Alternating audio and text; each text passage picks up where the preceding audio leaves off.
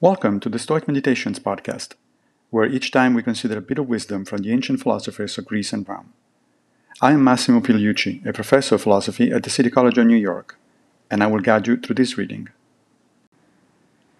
Let's reflect on Seneca on the Happy Life, section 18.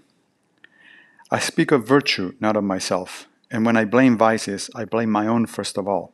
I shall continue to praise that life which I do not indeed lead but which I know I ought to lead, loving virtue and following after her, albeit a long way behind her and with halting gait.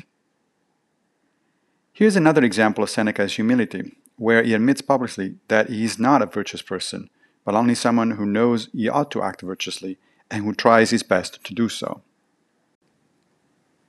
Seneca wrote on the Happy Life in 58, when he was 62 years old, seven years before he died by order of the Emperor Nero.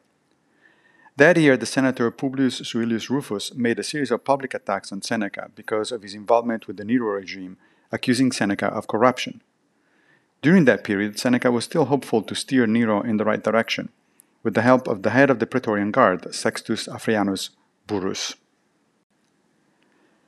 But Burrus died in 62, after which point Seneca's influence with Nero declined rapidly, and Seneca tried twice to retire, which Nero did not allow.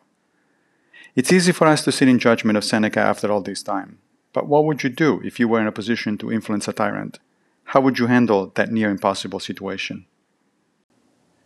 Thank you for joining me for another Stoic meditation. I will be back with a new episode very soon, if Fortuna allows, of course. If you like this podcast, please consider supporting it by opening your browser and going to anchor.fm forward slash stoic meditations.